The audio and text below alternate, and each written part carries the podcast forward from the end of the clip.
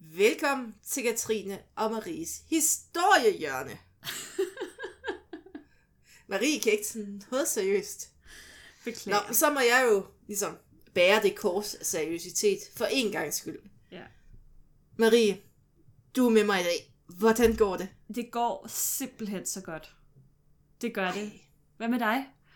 Jeg kan overhovedet ikke klage. Nej. Hvad det er godt, og jeg har en historiepodcast, og jeg har min Åh. bedste Marie med mig. Åh. Og du er her også. Ja, nå ja. Ja. ja. I lige måde, tror jeg. nok. Åh, Ja. Alt er godt. Alt er godt i podcastland.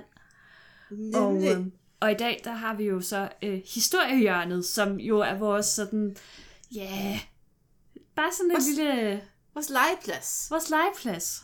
Hvis vores podcast, det var sådan en historieblad, så er vi ja. Ja. sådan på de sidste sider, hvor der er en quiz og en sudoku og sådan lidt. Præcis. Vi prøver at holde det lidt let herover i historiehjørnet. Nemlig, så derfor skal vi snakke om gamle bygninger. Ja, fordi jeg har tænkt... Ja, Ja! ligesom hammerslag. Om ja. Ja. gamle ting. Jeg elsker hammerslag. Det er totalt godt, det gør. Ja, det er virkelig, virkelig godt. Det er næsten splittet min familie nogle gange, når vi skal Ah, gætte men priser. altså, Forleden Katrine, så- hvordan kan du sige 4,2? Det er da helt Ej. klart en 5,3. Splittet familien. Forleden der gik jeg forbi en, øh, en genbrugsforretning, hvor de havde sådan et brætspil, hammerslag brætspil i, i, i ruden. Og det var med ham der Frode Mugskov.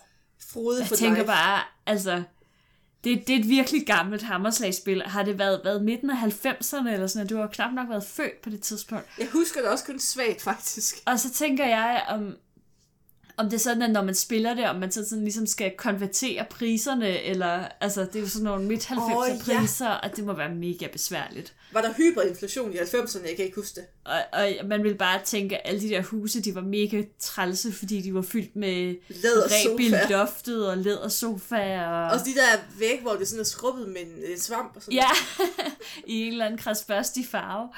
noget. Og sådan nogle spejle, der er sat sammen med de der små plastikdutter. Og i sådan en øh, i sådan en portform. Ja, selvfølgelig. Hvad ja. Ja. ellers? Ja. Og så, og så øh, lidt en kurve ting på væggen med sådan en kunstig plante udover. Ej, og så skal der være sådan en kurvestol et eller andet sted. Ja, det skal der. Og så sk- op i vindueskammen, så skal der være nogle af de der afhuggede torsoer i hvid. De der... øh, Ja, Ja, du ved godt, hvad jeg taler om, ikke? ja, ja, ja de der ja, Ja, afhuggede torsoer i hvid. præcis. Nå, skal vi snakke om... vi skifter emne. Der er nogen, der bliver befippet. Ja. Øhm, Katrine, Marie. ja, du har da altid ønsket dig din egen middelalderborg, har du ikke også? Altid. Det- Især, altså jeg tænker mm, måske især mm, på de der nazistiske borge, der var, hvor de overtog dem. Ja. Jeg har altid været fascineret af Castle Wol- Wolfenstein, så det oh, tænker ja, jeg, ja. det vil jeg gerne have. Er det den, der ligger nede i... Øh, øh, det, er det Himmlers slot? Det kan det blive. Fordi at der er nemlig, og det er faktisk, altså det burde vi næsten lave en podcast om i sig selv, at Himmler han flyttede jo ind på et eller andet slot nede i Tyskland, og så havde han den her helt vilde samling af ting. Himmler han var jo sådan lidt kukuk, og, og Bare en øh, smule. en lille smule kukuk, udover hans øh, ideolog, øh, hvad hedder det, ideologi.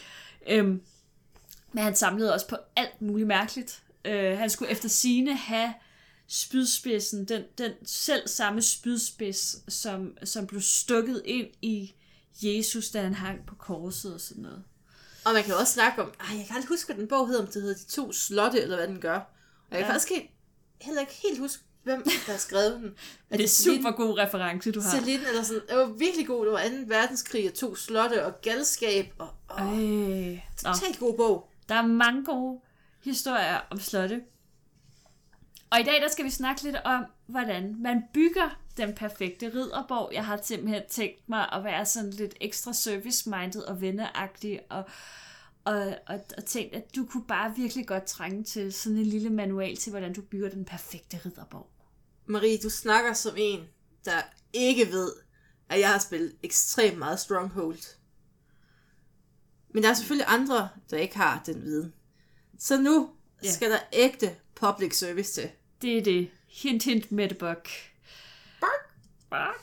Jeg Jeg kan ikke høre navnet efternavn Bok, Bok uden at... Bok, Bok, Bok, Bok. Sådan har jeg det med bynavnet Borse. Jeg ved ikke hvorfor, at Borse, det skal bare udtales Borse. Så kan man udtale alle bynavn. Borse. Ja, også det. Ja. Men, Inden vi kaster os ud i selve borgbyggeprocessen, der skal vi lige have historien på plads, fordi det er trods alt en del af den her public hvor skal vi altid service. snakke om Vi historie skal her? lige blive en lille smule klogere også. Det er vigtigt. Det skal ikke bare være sjovt det hele. Hvornår begy- begyndte man at bygge borge? Hvorfor begyndte man at bygge borge? Og ikke mindst, hvorfor holdt man dog op med at bygge borge? Borg er jo på mange måder middelalderens bunker. Det kan man faktisk godt sige, ja. Og men mindre diskrete. Desværre. Ja. Det er først i slutningen af 1000-tallet, eller i begyndelsen af 1100-tallet, at man begynder at bygge rigtige borge i Danmark. Det er jo ikke fordi, det som sådan er noget nyt fænomen, der lige pludselig opstår sådan ud af det blå. De Uti. fleste, yep, badabim, badabum. Øh, de fleste har jo hørt om øh, vikingetidens trælleborge, og, og der er jo nok op igennem hele oldtiden blevet bygget sådan forskellige former for forsvarsanlæg, hvor man har kunnet samle sig bag og forsvare sig mod en fjende. Men fra begyndelsen af 1100-tallet, der begynder man altså at bygge i går så en rigtige borge i Danmark efter europæisk øh, forbillede. Borgene, de tjente tre formål. For det første, så var det et militært anlæg. Det var en fæstning imod ydre fjender. Det er sådan, det giver lidt sig selv, kan man sige. Ja, det kunne også være indre. Nogen man lukker inden.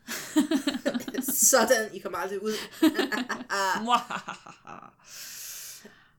Et andet aspekt, jamen, det er et magtsymbol. Det viser jo alligevel, at man har lidt brikker og ryg med, at man kan bygge en borg. Sådan en, den er ikke billig, kan jeg hilse at sige. Nej, Heller ikke i nutidens penge. det er jo det. Og nogle gange kan det jo måske have været nok til at skræmme en fjende væk. Hvis bare de har kunne se, at man har en kæmpe, kæmpe borg, så har man nok også folk nok til at kunne bemande den. Vi skal huske, størrelsen er vigtig. Størrelsen betyder noget. I hvert fald, når vi taler om borg. Også Og når f- vi taler om borge. Altid størrelse. Blink, blink. Jeg er nødt til at sige det, fordi det er en podcast. Jeg kan ikke rigtig bare sidde og Nej, blinke. nej. Det mister sådan lidt.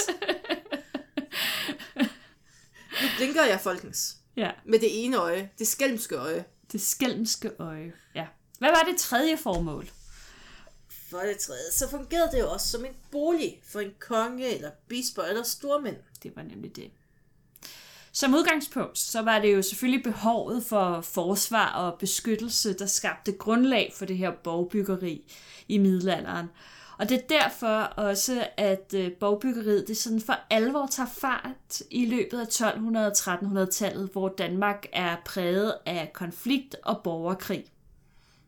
Men i 1300-tallet, der gik det også helt galt. Kongemagten, den løb tør for penge. Og til gengæld for lån til kongen, der fik diverse stormænd og tyske hertuger tildelt dele af riget som pant. Da situationen her, den var aller værst. Der var hele riget pansat, og Danmark, det var praktisk talt ophørt med at eksistere som selvstændig nation.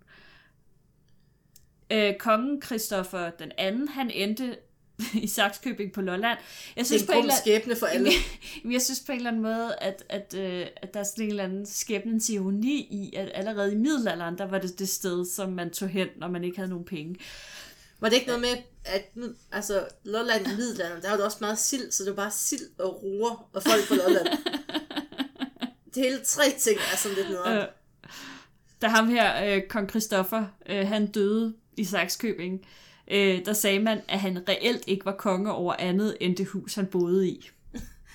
Lidt Øh, en nederen situation at have, have bragt landet i. Det var jo selvfølgelig en meget konfliktfyldt og turbulent tid. Og det er også her, i den her periode, at private stormænd, de begynder at bygge deres egne borg i Danmark, simpelthen for at beskytte sig selv mod de grimme oprør, rebel scum, og Præcis. røverbander og an- andet godt folk, kan man sige. Du vil ikke sige banditbander. Det Jeg er vil faktisk... simpelthen ikke bruge ordet banditbander. Jeg kan ikke, jeg kan ikke lægge det ind i mit mund. Åh, det er ellers Det et er godt sim- ord. Det Nej, er, Marie. det er nogle værre banditbander. Marie, vi har en seriøs historiepodcast. Vi er i gang med at skrive den nye De Fem Bog. Det er rigtigt. Undskyld, Katrine Stemann. Det er ikke i orden, Marie Brink. I 1340, der kommer Valdemar Atterdag til magten, og det blev så hans opgave at forsøge at samle riget igen og råde bod på al den skade, der nu var sket. En af måderne at gøre det på, det var at vise, at der kun var én konge, og han erobrede derfor de private borgere, og dem han ikke erobrede, dem rev han ned. I 1396 kom der faktisk et decideret forbud mod at bygge borge i Danmark. Og selvom det er tvivlsomt, at det bliver overholdt til punkt og prikke, så betød det, at der var et dramatisk fald i antallet af borge i Danmark. Efterhånden som Danmark blev mere stabilt og fredeligt, så forsvandt behovet for borgene. I løbet af 1500-tallet der voksede velstanden blandt landets godsejere, men i stedet for at bygge sådan nogle store forsvarsborge, så byggede man nu de her pragtboliger, renaissancehuse og hvad man nu sådan nogle små slotte med tårne og spir og krummelyer på gavlen og hvad man nu ellers havde Kromalyre. det gør du. alle de der dejlige, sådan noget lidt ligesom Rosenborg, ikke? Det er sådan mm. typisk renaissance byggeri. Ej, ja. Ja. ja. Præcis. Dejlige byggerier. Men Marie, Ja. nu skal vi jo til at snakke om den perfekte ridderborg. Mm. Og hvis der er nogen, der sidder derude, andre stronghold-entusiaster, som jeg er, så er det nu, vi skal tage noter Det er det. Frem med, med pen og papir. frem med dem. Ja. Nu skal vi simpelthen se, hvad der skal til for at bygge den her perfekte middelalderbog. Det er det. Det bliver en dejlig guide. Der er tre krav, og når du har sat dig ind i dem, så er du faktisk stort set rustet til det bedste forsvar. Så kan de oprør bare komme an. det kan de nemlig. Alle banditbanderne Bare vent til Lars Lykke, han bygger en. på Nyhavn. Lykkeborgen. Ikke Lykkeborg. Lykkefonden. Lykke. Nej, det skal, Lykkefonden skal være nede i kælderen. Det skal være en skatkammer. Ja. det første krav, det er selvfølgelig høje mure. I Europa, der kunne man jo udnytte landskabet mange steder, for eksempel bjergsider, som naturlige forsvarsværker. Øhm, og derfor så, så skulle man ikke bekymre sig om angreb fra den side. Det var jo lidt svært sådan for en angribende her at kravle op ad en eller anden meget stejl bjergside. Har nu er du ikke det en... sådan noget udrustning, det er pisse tungt det og er varmt. det. Ja, Så løb så. op af en bakke med det på. Det var bare... Ah. Ah. Nøp. har set nogle af de der, øh, når man ser Tour de France, og de har de der øh, overflyvnings s- ting, Ja, ja, hvor der, de de... bare... hvor de viser de her borge, der ligger op på toppen af en bjergtind nærmest, sådan, som om man tænker, sådan en ting er, hvordan man har øh, skulle angribe den, noget helt andet er, hvordan i alverden har man bygget det, men det kan vi snakke om i et Der andet er program. mange børn, der har gået mange kilometer med sten. Åh, oh, de stakkels små. Har du nu ikke en bjergside til rådighed, og det er der meget få, der har i, øh, i Danmark, øh, så kan du naturligvis også bruge, bruge vand. Vand er et lige så godt forsvarsmiddel til øh, at, at, at bruge øh, øh, til din borg. Det kan for eksempel være et hav. Det er meget For nyttigt. eksempel, Ja, for eksempel et hav.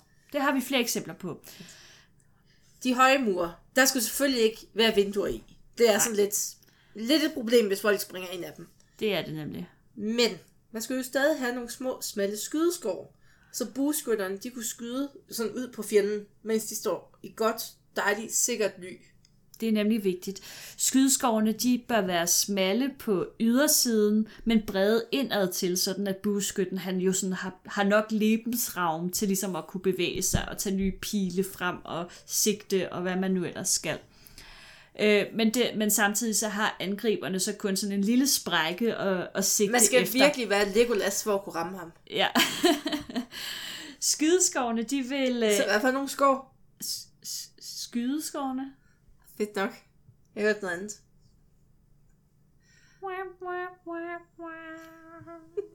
Badum. Nå, øh, skydeskårene de vil almindeligvis blive betjent af to personer. En skytte og en hjælper, der står klar med pile og en ekstra bue. Det er også en vigtig detalje her, når du lige skal øh, notere, hvor mange mennesker skal du ligesom involvere. Vi kommer lidt øh, tilbage til det senere, men, men det kræver jo ligesom noget bemanding at, at have sådan en borg her. Moderniseringsstyrelsen ville have det. Måske, ja. Der kunne man ikke spare 2% om året. Nej, for guds skyld. Det er også en rigtig god idé at bygge et tårn på din mur. Buskytternes udsyn, det er sådan ret begrænset for de her skydeskår. Men hvis du nu bygger nogle fremstående tårne, så bliver det muligt for dem at kunne nå fjender, der er nået til murens fod eller på vej op ad den. Mm. Mega smart. Det er nemlig ret smart. Så kan man også kaste ting efter dem og sådan noget. En anden væsentlig konstruktionsdetalje, det er jo voldgraven. En borg Ja. yeah. er jo ikke en borg uden en ordentlig voldgrav. Typisk så skal den være sådan cirka 20 meter bred og så 10 meter dyb. Og hvis man fylder voldgraven med vand, så udgør det naturligvis et yderst fremragende forsvar. Men man skal altså lige være opmærksom på, når man gør det, at en vandfyldt voldgrav også kan udgøre en sundhedsrisiko. Især hvis der har ligget en masse lig og skvulpet rundt i den et stykke tid. Så øh, ikke godt. Øhm, men selv uden vand, så er voldgraven faktisk også et rigtig godt forsvar, for den forhindrer ligesom fjenden i at rulle katapulter og belejringstårne og sådan noget helt hen til muren. Så den skaber ligesom, der er sådan lidt armslængde øh, princip mellem øh, borg og fjende, og det er jo altid godt. Det er nemlig sådan på lejringstårne, de er bare træls. De, de er simpelthen så træls, altså. Det... Det er faktisk som at snyde, synes jeg. Ja, lidt. Det, det kan man godt sige. Ja, ikke? også? Ja, faktisk. Nå, Marie, nu skal Ja. ja. vi snakke lidt om muren. Ja, Fordi- Fordi... den, den er vigtig. Den skal jo være solid, sjovt nok. Nå, Ja, jeg ved det godt, man kan ikke bare bygge den med nogle pinde, man har smækket sammen med lidt, Nej. lidt handel. nej, Bum, nej. så er der mur. Ja. Så kan man anlægge en såkaldt talus, som også kaldt et skørt. Ja, Uff. Det er Mm. nemlig den nederste del af muren, som breder sig skråt ud. Det vil sige, så ligesom får lidt, lidt støtte, kan man sige. den lidt frække del af muren. Ta- Uff. Ja, den bedste del af muren, Maria. Uh. Ja. Skørtet det bidrager både til murens stabilitet, men den kan også godt bruges forsvarsmæssigt. For det første så forhindrer det fjenden i at underminere muren. Det kan vi heller ikke lide, når de gør. Ej, Det kan de for eksempel gøre ved at grave tunneler under den. Øh, For det andet, så kan man også udnytte øh, det her lille, hvad skal man sige, øh, lille skråning på muren øh, ved at kaste for eksempel sten ned på den, som så splindres, og så får, øh, får fjenden alle de her splindrede sten i hovedet. Og der kan man faktisk dræbe ret mange på én gang. Så mega det, smart. det er ret smart, ja. Nej, men altså, det eneste problem ved at have en god mur, det er, at der også skal være en port i den her. Der er jo Det er nogle vigtigt. gange, at folk de skal ind og ud. Det er det. Til gengæld, så kan man faktisk gøre den her port nærmest uindtagelig. Det er krav nummer to mm. til dit borg. Det er rigtigt. Først og fremmest, så bør man altid installere en gitterport. Altid. Altid. Uanset hvor du bor, installer en gitterport. Normalt så passerer man jo voldgraven via en vindebro af træ, som kan hejses op, og øh, da det godt kan tage lidt tid, så er det altså uvurderligt at smide sådan et gitter ned, som hurtigt kan lukke fjenden ude. Bum, så er de lukket ud. Præcis. Over porten, der er det rigtig smart at bygge en lille bundløs balkon. Så hvis fjenden de er nået over din vindebro og står foran gitterporten, så kan man gå op til den her bundløse balkon, og så kan man ellers kaste ting i hovedet på dem. Sten, kogende vand, eller måske endda afføring, hvis man er rigtig træt af dem. Ja, der er ikke noget så godt som lige at få sådan et lokum i Og, så, hovedet. og ved du hvad, dengang der var kolrækker, Ja, uh, Bum, smid nogle af dem op der, altså. sådan. så. Eller pest. Lige smid sådan en, et lig med befængte byller ned på folk. så tror jeg helt klart, at de bakker. Det tror jeg også, de gør. Og hvis det nu var, så kunne man også bare være med sådan nogle kæmpe store æderkopper eller sådan et eller andet. Ja, hvorfor ikke? Ja, Jeg tror ikke, hvor man så bange for æderkopper dengang. det ved jeg ikke. Jeg synes, når man kigger på de der sådan, gobbeliner, så, så er der aldrig æderkopper, der optræder. Det er faktisk Så- rigtigt. Ja, Måske det... fandtes der ikke æderkopper i middelalderen. det gjorde der, Maria. øh, Marie, vi er nødt til at undersøge folks forhold til æderkopper i middelalderen. Ja, det kan jeg godt se. Hvordan tror du, vi kan finde ud af det? Det må vi sætte os for. Det er vores nye, altså, det bliver vores bidrag til videnskaben. Æderkoppens kulturhistorie. Spider-Pig. Spider-Pig.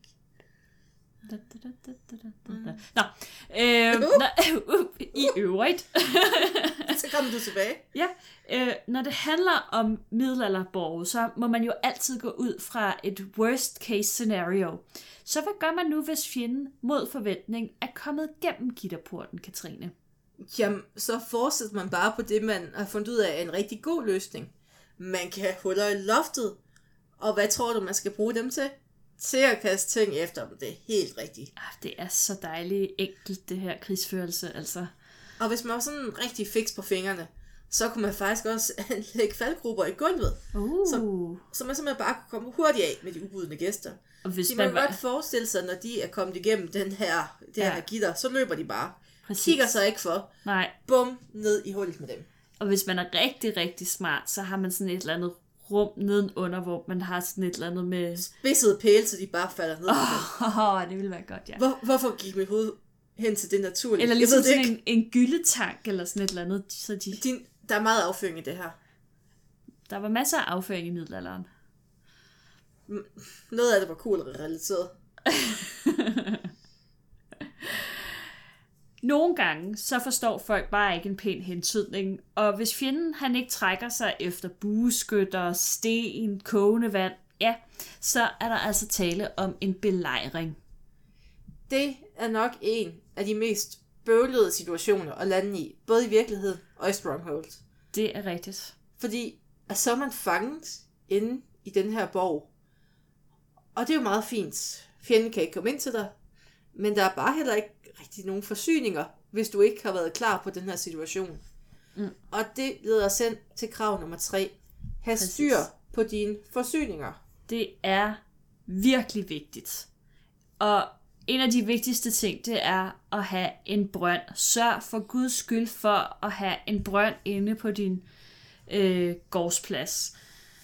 Som tommelfingerregel, der kan man leve cirka en måneds tid uden mad. Men uden væske, så vil du altså dø inden for en uge.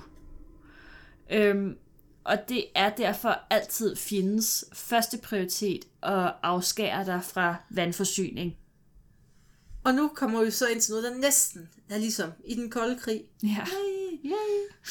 Fordi at man kan jo sende spioner ind, der kan forgifte brønden. Mm. Det var også noget, man var bange for, når den kolde krig forresten i Danmark. ja, det kunne man godt forestille sig. Er man ikke stadig det, egentlig? Jo. At der er nogen, der forgifter vandforsyning og sådan noget? Det er derfor, jeg altid har en brikjuice til at ligge, just Ja. in case. Du kommer langt med en brikjuice. Mega langt. Mm. Så derfor er det jo altid vigtigt, at der stod nogen og holdt øje med den her brønd. Ja.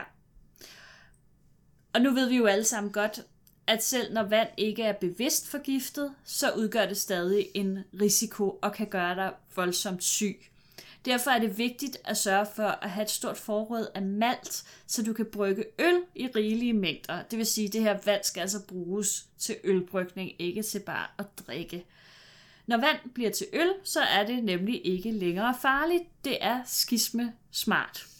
Hurra! Øh, dog, øh, så længe du ikke brygger øl med alt for høje procenter, fordi mm, Der skal Men- Men... være noget opmærksomhed på den her. mænd med våben og høje procenter, jeg, jeg bor i tvivler Horsens. på, det går det godt. fungerer fint. Ja, Det skal du ikke kæmpe sig af, Marie. nej. Og selvom Marie hun sidder der og siger, at mad ikke er vigtigt, så ved vi alle sammen, at det bare ikke er fedt at være sulten.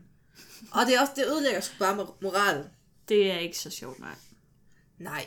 Så derfor kunne det være en rigtig god idé at for eksempel have din egen mølle på borgen. Uh. Uh. Så kan du male mel, og du kan bage brød.